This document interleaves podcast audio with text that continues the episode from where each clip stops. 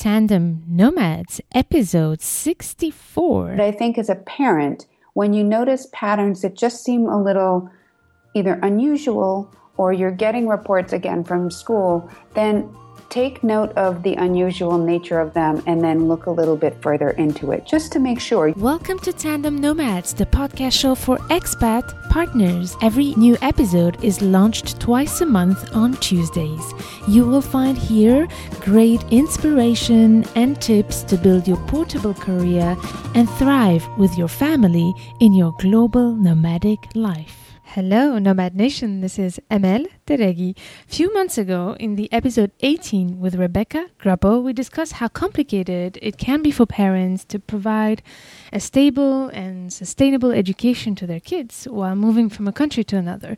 Rebecca did a great job presenting some of the available solutions. We also briefly mentioned the case of children with special needs, and I really wanted to get back to you with an episode specifically des- dedicated to these children. So, in fact, a lot of families with special needs children struggle to provide the constant level of good care and attention because educational and health systems differ from one country to another, as well as cultural concepts related to these needs.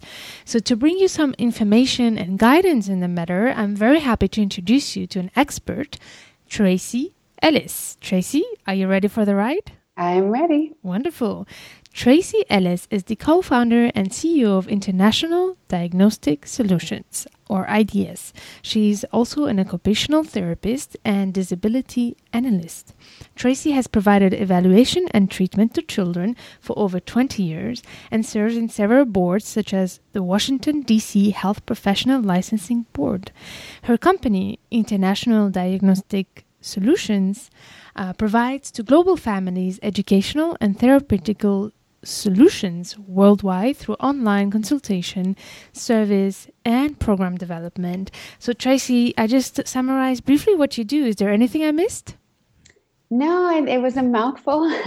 I understand it was a mouthful, and there is a lot that we do at IDS. Um, I think you did a great job. Wonderful. So let's just kick in with the topic right now. And is there any way, before we go deeper in the topic, to summarize um, what does it really mean children with special needs? You know, I love the fact that you're asking that question because it means so many different things to so many different people. And I think um, a lot of that has to do with not only public perception, but cultural perceptions as well. Mm-hmm. Um, you know, if you have someone who, for example, is diabetic and has to have a low sugar diet, technically that's a special need. Um, when a child has problems paying attention and perhaps they need to sit at the front of the classroom so that they can better focus, that's a special need. I think historically, people have applied this this this concept special needs to maybe children and adults who have extreme um, challenges and maybe they require a wheelchair for mobility or perhaps they have um, um, more significant needs for support to, in order to be independent. But we, how we look at it and the way we really see special needs is that it's anyone who needs any kind of adjustment or accommodation just to be able to be successful, whether it's in the classroom or in their community. I think the other piece about that is depending on where you are and depending on um, on the uh, the cultural and education system. We know that um, disability rights worldwide is a huge um, area of focus right now. And so we're seeing a lot more countries be a lot more inclusive minded, which means they don't take people who have special needs and who learn differently and, and have them learning in a different place and not including them in, for example, the workforce, but they're focusing on ways to become more inclusive.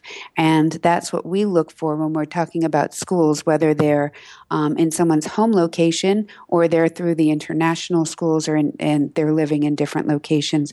The word we like to look at is inclusion and to make sure society is being inclusive. That's a very good point. And is there any way you can maybe tell us what are the, from your experience working with families abroad, what are the challenges that these families with special needs children have to face with because of their global lifestyle?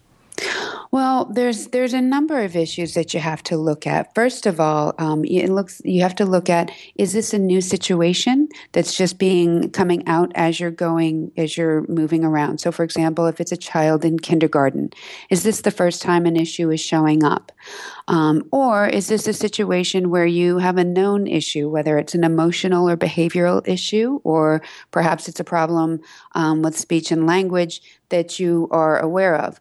So, as people prepare to um, some of the challenges that families are, are rec- recognizing as they move is that number one, they may not have the resources in schools available at their next location that they might be used to at home or in their current location. Mm-hmm. So, what, one of the pieces is are you going to have the, the resources that you need? And that might mean, are there going to be therapists locally? Is there going to be a pediatrician who understands um, some of the developmental or learning challenges that they're dealing with?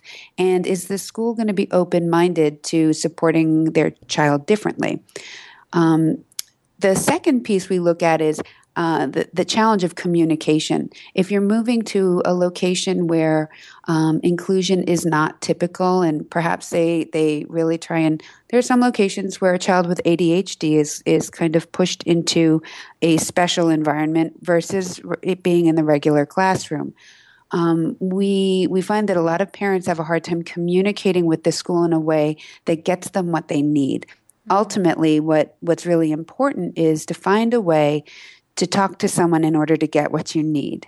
Um, and so sometimes it's about communication, and then sometimes it is dealing with these perceptions when you go to a location and your child maybe previously had been fully included in the classroom and the teachers um, tailored their educational plan to the child, and you move to another location and they don't think it's part of their job to have to make all of these exceptions. Mm-hmm. There's a whole lot of challenges.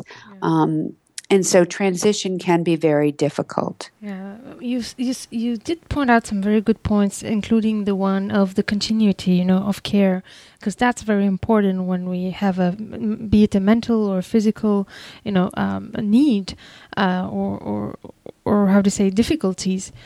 Um, the most important thing is also to be able to continuously provide that care that the child needs, and and I guess this is one of the main issues of a global nomadic lifestyle, mm. um, and that's great. We're going to talk about it later, but it's great to have you know online solutions to provide that you know that continuity.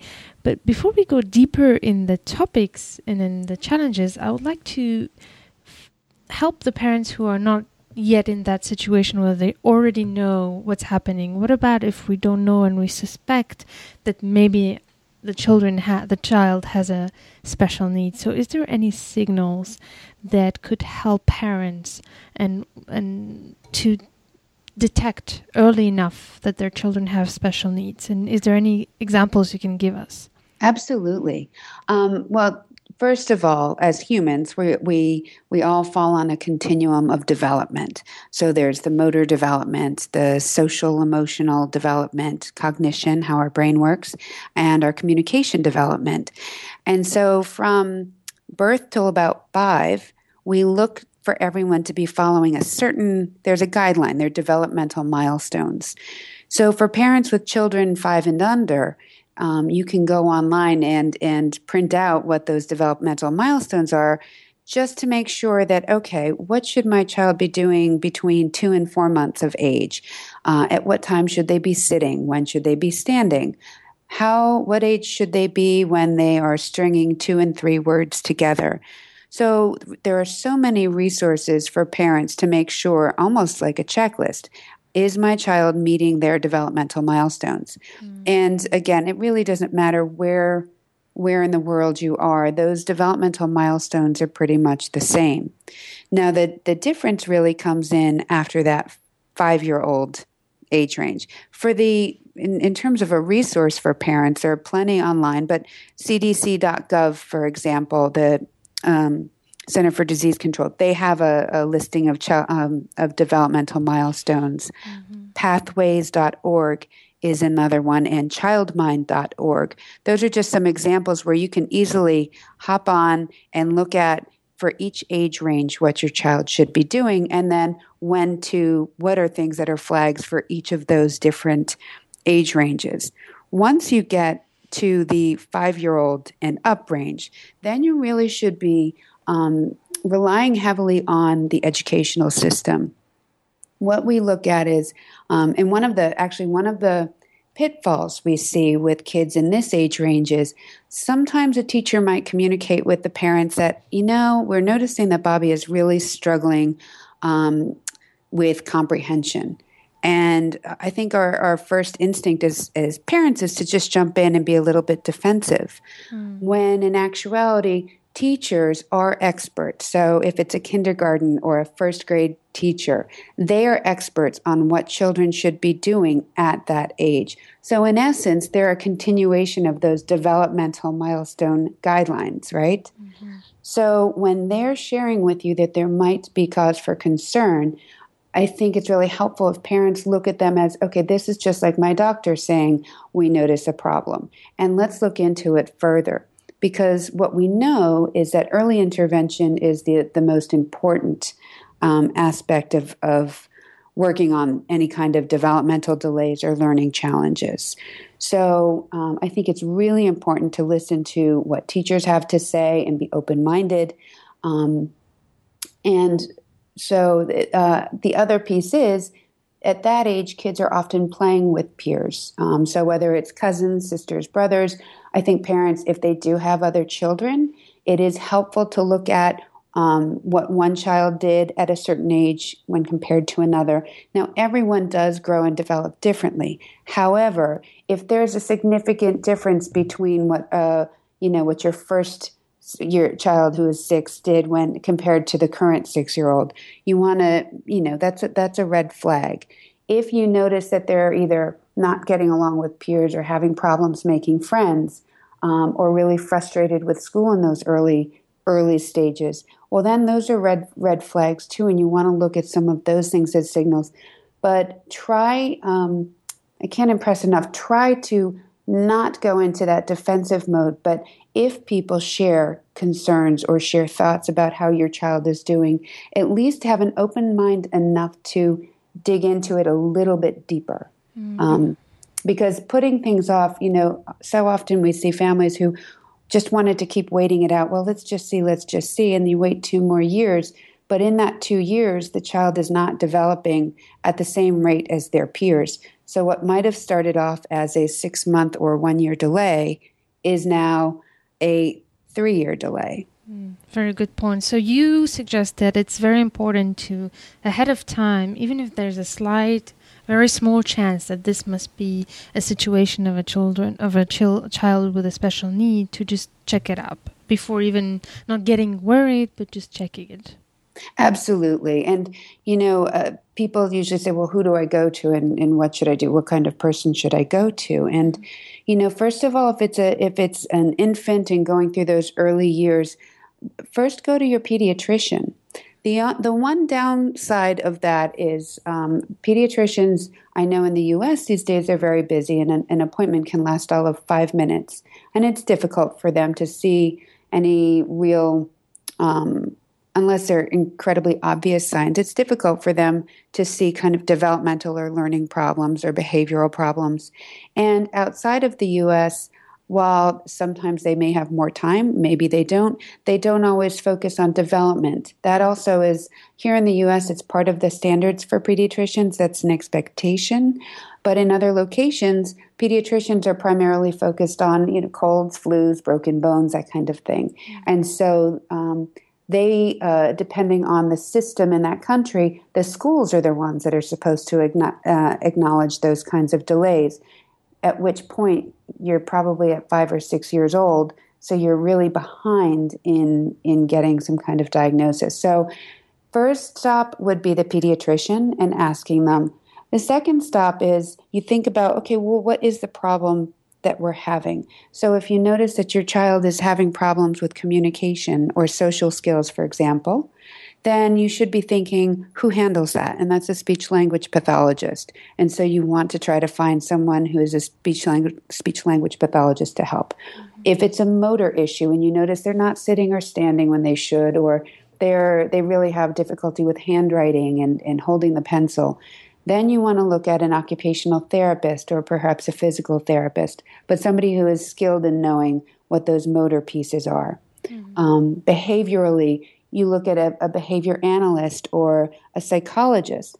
Now, I think what people are probably sitting there thinking is these people aren't available everywhere. Mm. Um, but so you want to go through this the stages of okay, pediatrician first, then who can I go to? And if you can't find them locally, that's when you go online. Um, and you know, I think one of the the things that we see parents do, which can be very dangerous, is they go online and they look up what's going on.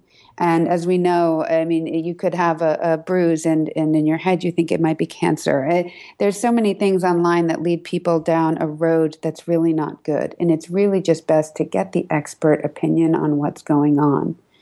Um, so you do not recommend to find information online? Well, finding information to find resources, yes, meaning people that you can talk with and who can help you through it, experts. Yeah. You want to speak with an expert. Unfortunately, um, sometimes we hear about parents who, for example, their child might have been having behavioral problems or have been really delayed, they have sensory issues. And it might be that someone online says that this is all diet related and this is the diet you need to eat, so your child needs to eat, so that all of these problems will go away. And you can lose valuable time mm-hmm. in going through some of these routes that just really aren't, aren't on target. It's what you suspect um, I use an example a lot where, you know, for a teenager, adolescent, or teenager, um, sometimes they might appear to have ADHD, and we'll hear from the school or from the parents, you know, I know my child has ADHD. When in actuality, for that age group, it could be depression, but depression can manifest itself as seeming um, to have an inability to focus and and kind of in and out of their seat. So people mistake it. And if all of a sudden you start treating for ADHD when in fact you have an issue with depression, you're not going to have any progress.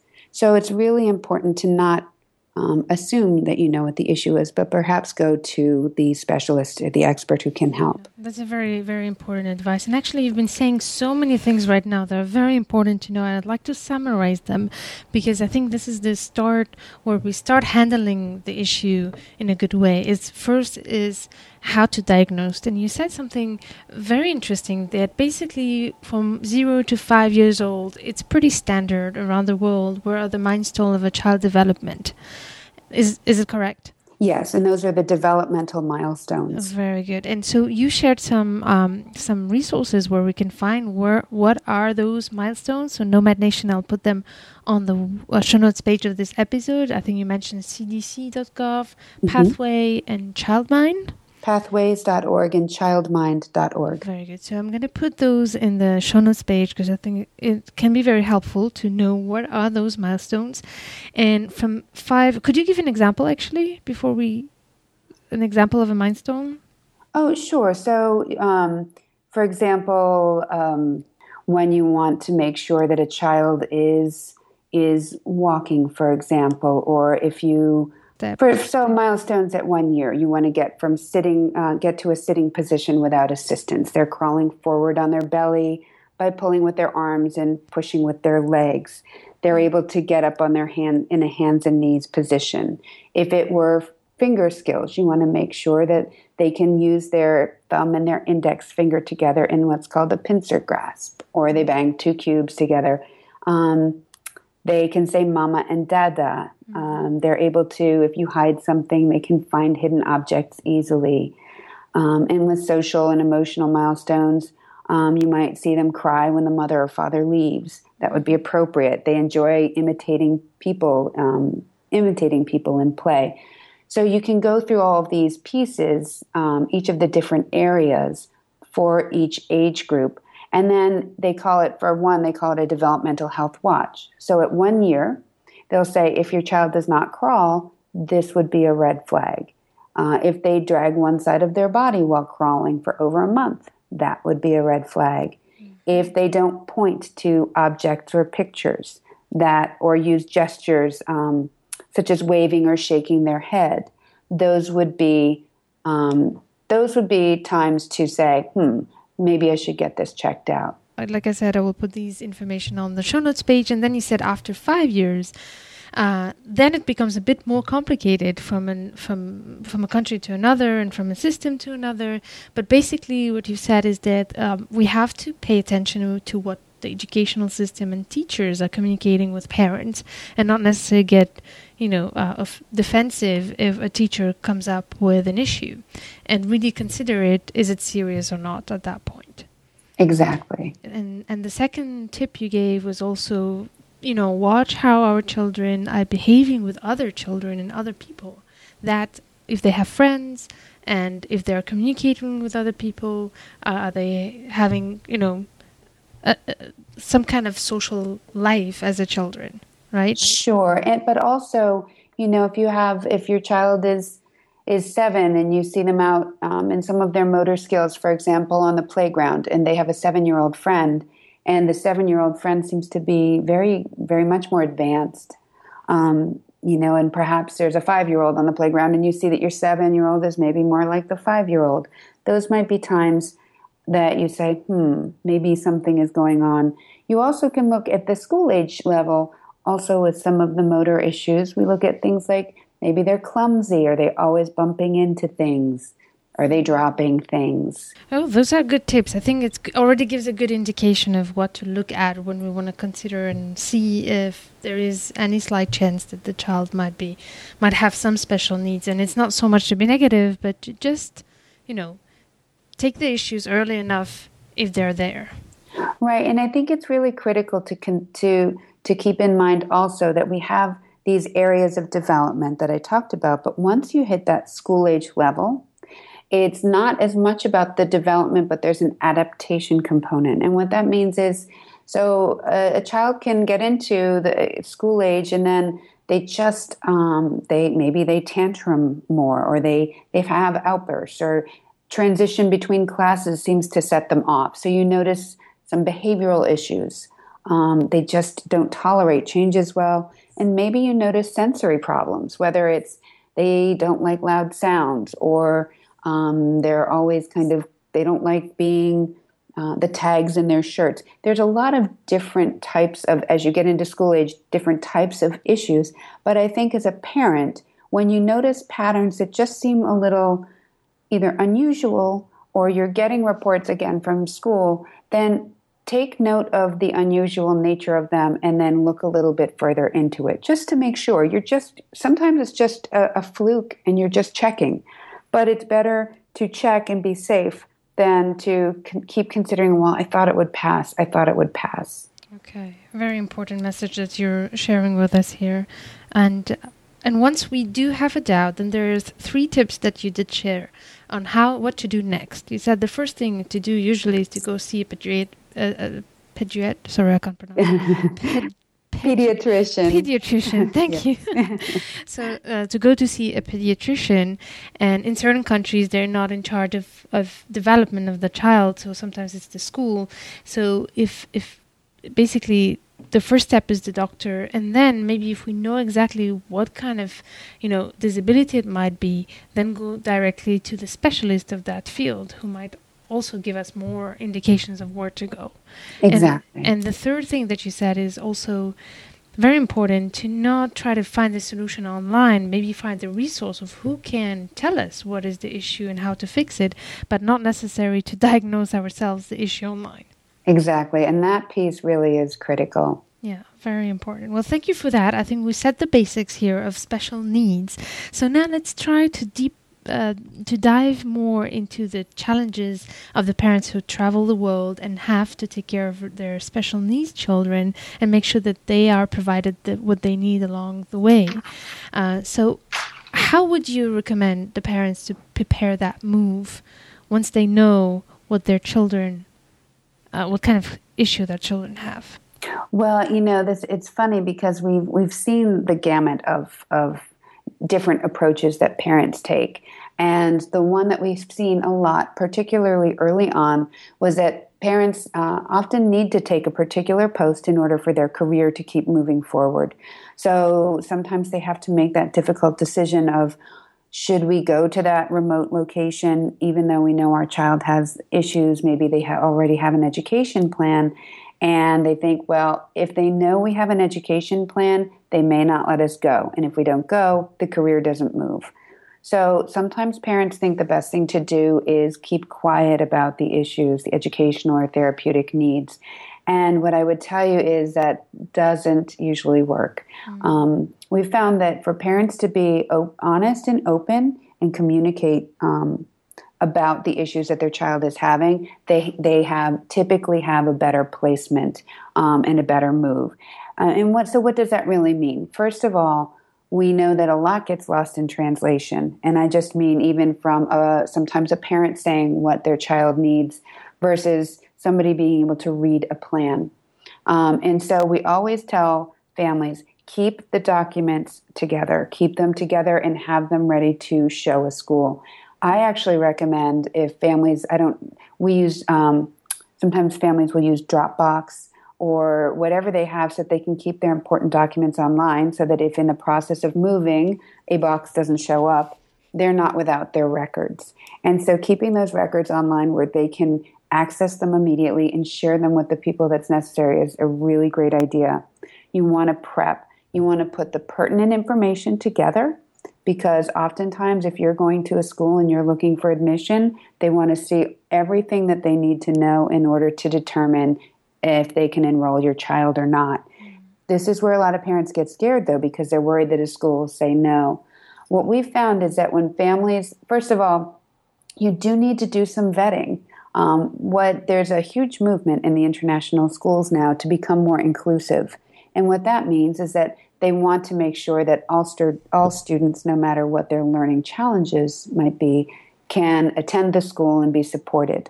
And so, in that vein, it's nice to know that a parent can now talk to a school about their inclusion program. Do they have people who um, are educational specialists or special educational needs focused in these schools. And you know, we talked earlier about what does it mean for special needs.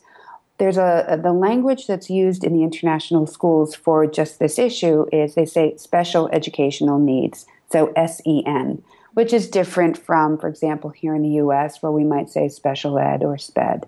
So just to keep in mind, it's about special educational needs. And sometimes schools do get a little bit nervous about it. But if, a, uh, if you find a way that you can communicate what a child's needs are clearly. And um, sometimes the school's like, oh, you know what? That doesn't sound so difficult. Yes, we can enroll your child. Mm-hmm. So it's about putting together a plan, finding the right language to use, and communicating your needs.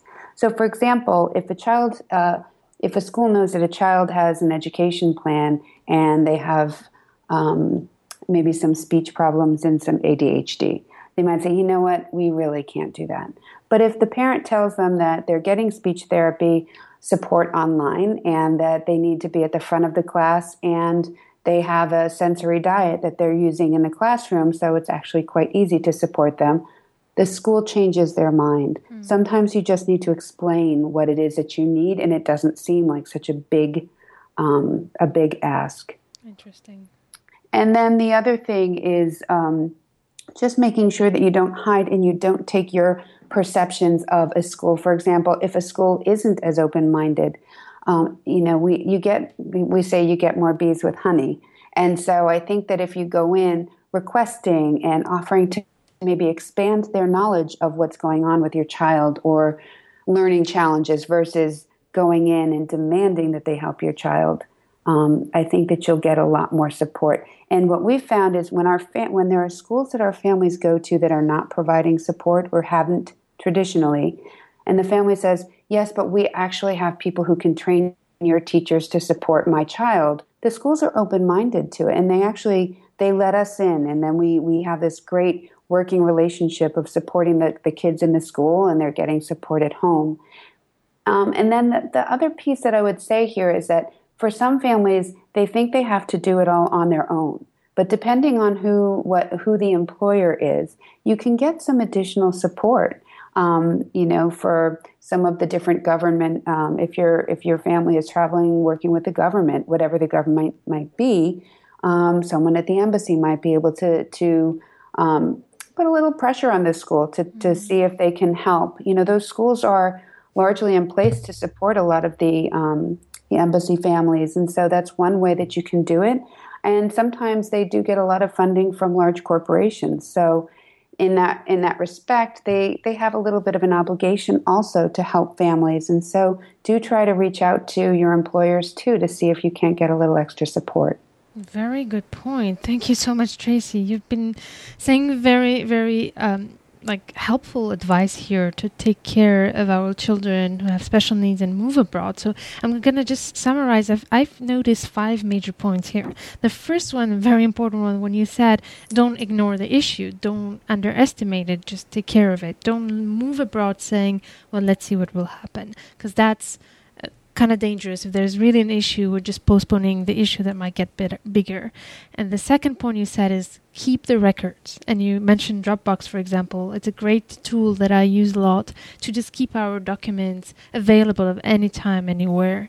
And I really recommend it too. Uh, the third point you said is know how to communicate our needs but for example with the schools to be specific and not ask them okay are you do you have special programs for kids with special needs? But more uh, tell, telling them exactly what we need. For example it's better if my child is in the front of the class. That was a very good example that you gave and how to make it sound easy for the school to care of it if they're not used to kids in this situation. Um, the fourth point that you said was the partnership, if I can summarize it this way, Tracey, uh, when you said that it's important to not just burst in and demand for those services from a school, for example, but just work with the school, right? Mm-hmm. Yeah, absolutely. And and the five point was very interesting and very important is to not be afraid to look and ask for additional support from the employers, for example, of the partner who's sent abroad. Absolutely. Thank you very much for those five points. They're very helpful. And how do you how do you how to say how do you help the parents in this case? Where do you come in actually? So we come in at depending on when the parents come to us. We come in at different levels. Um, if it's before a family is moving abroad, for example, and they say, "Okay, okay, Tracey, th- these are the issues that we're dealing with, and we're moving to X location, and we need to know if the school can help us. So, first of all, if you have the opportunity, let somebody else do the talking for you. Let somebody else reach in.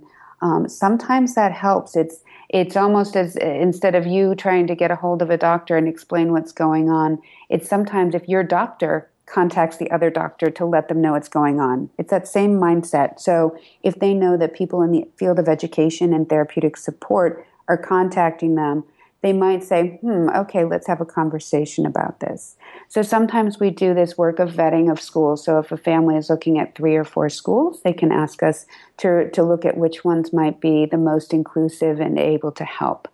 Um, when it when it comes, you know, you mentioned this whole uh, going from place to place earlier, and as our families are going along, and it, how difficult it can be.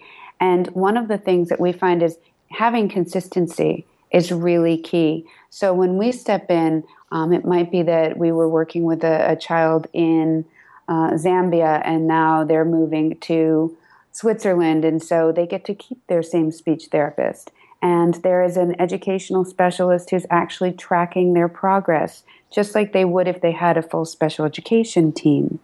So, um, with kids like this, in this the situation we just used, we would be reaching out to the school to explain how it would be very easy for them to support this child. But if they still felt a little bit nervous, let us provide a little bit of extra training. So we talked about this child having a sensory diet. My occupational therapist, who's um, certified in sensory integration would be able to share what what is a sensory diet and how does it help. And sometimes when you just give someone a little extra knowledge, if they know why they're doing something, they don't have any problem doing it. If you just give them a whole bunch of chores and they don't understand what it's all working towards, then they say, you know what, this is too much. So we do some training. We might be doing the direct therapy. We might be talking with the school a lot of times when parents are getting ready to go, if they don't have an education plan with specific goals, we develop that for them as well. And I think that's key because different, as you move around the world, uh, for families who've had multiple moves, they've probably recognized that not all schools are the same. Mm-hmm. Some have a more rigorous academic program, others probably didn't make the progress they should have in a year um, even though they just a- attended a year of school. So, what we like to do is make sure that families know that somebody is overseeing that their child is making the actual progress that they should make in a year. And when you have an education plan, you get annual goals. And, and if the child's not meeting those annual goals, well, why not? Do they need more support? Do, is there a need for more training? Are they not getting what they need in the classroom? And how do we adjust? Mm-hmm. So and I think one of the keys is that, you know, the parent is a parent. They're not an education specialist. They're not a speech therapist. They're not an occupational therapist. And they're not a behavior analyst. Mm-hmm. So it's not always fair to expect that they're going to know how to project the goals and what their child needs. And it's like I said earlier, going to the expert. And so what we do is we provide the team of experts so that they can come to us for help and know that whatever level of input they need, whether it's for us to have one conversation with the school or if they want us there for ongoing support, there are resources available. Mm, very good point. So basically, what you're doing is, I guess, the important thing that we've discussed since the beginning is the assessment. And I guess you can come in to help assess the situation and then build a plan, like you mentioned previously, to go you know, live abroad from country to another, but still provide that sustainability in the education and the development of the child. Exactly, and actually, one of the one of the pieces that we hear about often is somebody might be in a location where there is no one locally to provide um, uh, assessment in their language. So whether it's um, a Korean family living in Russia or a um, an English speaking family living in France. If you can't find someone to assess your child, sometimes parents go into panic. What are they going to do? And now they're going to have to go back home. They're going to have to move. What's going to happen? Um, and so, what, what we like to let people know is it doesn't have to be an emergency.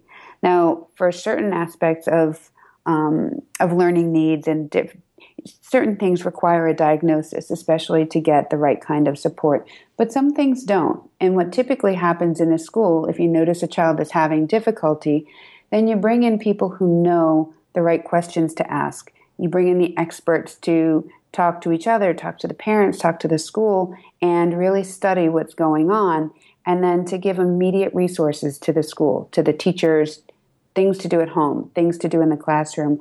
And this, a lot of times, just helps for us to um, further define okay, we know these were the, the issues that were brought to us, but we think it's X, Y, and Z.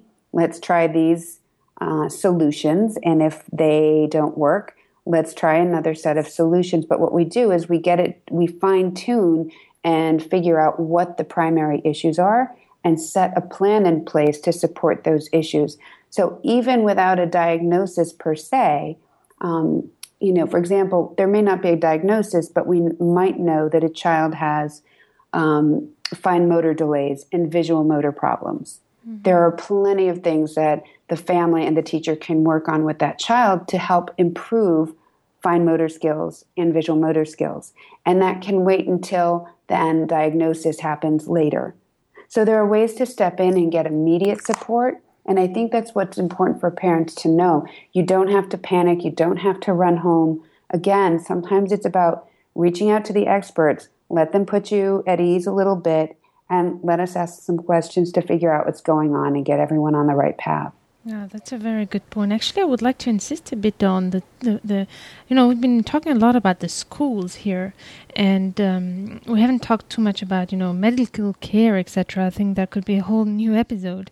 Mm-hmm. Um, but um, is there any, you know, at some point, if the schools cannot provide the support that the kid needs abroad, would you have you ever had a case where you considered that it was time to back go back home, for instance? Well, you know, I think there's a couple of factors that are in mind here. And yes, there are times when it really the best the best choice is to go home. But everyone is different. For example, we've had families where there's four children, three are in the, the, the international school, and one is not allowed. And all of a sudden, um, the mom who has been an accountant her entire life, let's say, is is in a position to have to homeschool, mm. and she has no education experience or anything. It, is she willing to do the homeschooling or not? If she's not, then there's no school placement. Then it's time to go home. Mm. But we mm. see some parents who say, you know what, this is just what we have to do, and they dig in and they just make it work. For some families, they really embrace that okay we're going to we're going to put together these home programs we're going to do everything we need to to see if we can stay but then for some families it's you know everyone's family situation is different and it also depends on how much that situation is impacting on the kind of emotional health of the rest of the family. If if every day and every week is wrought with stress and with anxiety because the behaviors of an 8-year-old are begin, are becoming worse and it's affecting the siblings and it's affecting the the parental relationship i think then to look at where can they get the most support is you know and then they have to they have to look at it that way they could be in certain locations where there's tons of support and they mm. they have extreme needs but there's support there and they don't need to go home and sometimes so, it's better than home. yeah, yeah, absolutely. Uh, actually, I've worked with a lot of families in the DC area who stay in in DC um, because of the fact that back in their country, their child would be put in more of an institutionalized school, which isn't what they want. Mm. And so, again, you go where there's inclusion, but sometimes. Um, and it's not necessarily the fault of the school because sometimes they're just trying to make sure that before they have your child in that they're not saying that they can support them when they really know they can't. Um, that ethically, that wouldn't be proper for them either. So it really depends on um, issues around the family's kind of uh, that I don't know, at a, the, their courage and, and ability to, yeah. to really push through it's and a personal try. decision at the end of the day. How much can we put into it? Uh, because it's not only about resources; it's also about energy and also uh, knowledge. How much can we invest in it, and how much can we handle it ourselves? And I think it's it is in a way a very personal decision. It is, and you know there are a couple of other pieces to take into consideration.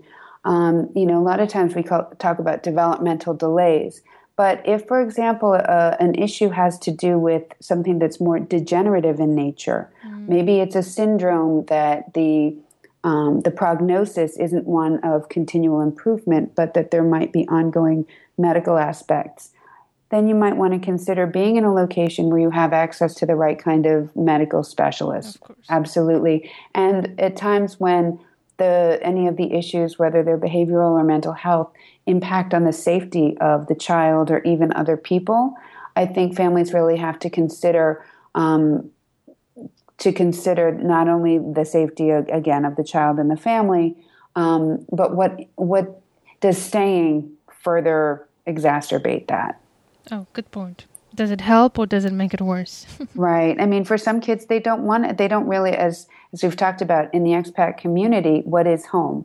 So to say to a child who's never lived in their passport um, country mm. that they're going home, that might be more stressful than staying where they've been living for the past five years. So again, it's you have to consider um, where the resources are and where what is the level of safety, what is the level of medical need, um, and really where is your child going to get have access to the most success or ability for success. Yeah, very good point. It's a good way to finish this episode, actually. At the end of the day, it's all about the child and what is the best for the child and what works for him best. And sometimes, actually, moving from a country to another is too stressful. So either we manage to get the right professional to help with that stress level, or we make the decision to go back to where the child feels good. Yeah, and and again, these are the while these decisions are hard. I think sometimes when when families are used to moving and having to do everything themselves and learn a new system every single time, one of the things that we feel really good about providing to our families is that continuity from place to place. Mm-hmm. Um, so, you know, if you have a teenage girl who really is struggling with anxiety and some emotional issues, and she just can't stand moving because every time she moves, she has to find a new therapist. Mm-hmm. Well, you know, in our situations when our kids have moved from location to location and they keep their counselor how nice is that? Because they're working on, they can work on it in advance. So prepping to move. And then they can be there with a familiar person during the transition and then afterwards. And I think it's really, really important that families realize they don't have to do it all on their own. Mm-hmm. They can ask for help, whether it's from their employer or it's going to resources like ours. But just realizing that it, they don't have to be under that that bundle of stress of how do I because what they're doing is how do I figure out how to be an educator and how do I be a therapist and how do I do all these things on top of being a parent? And the, the hardest part is being a parent. Definitely.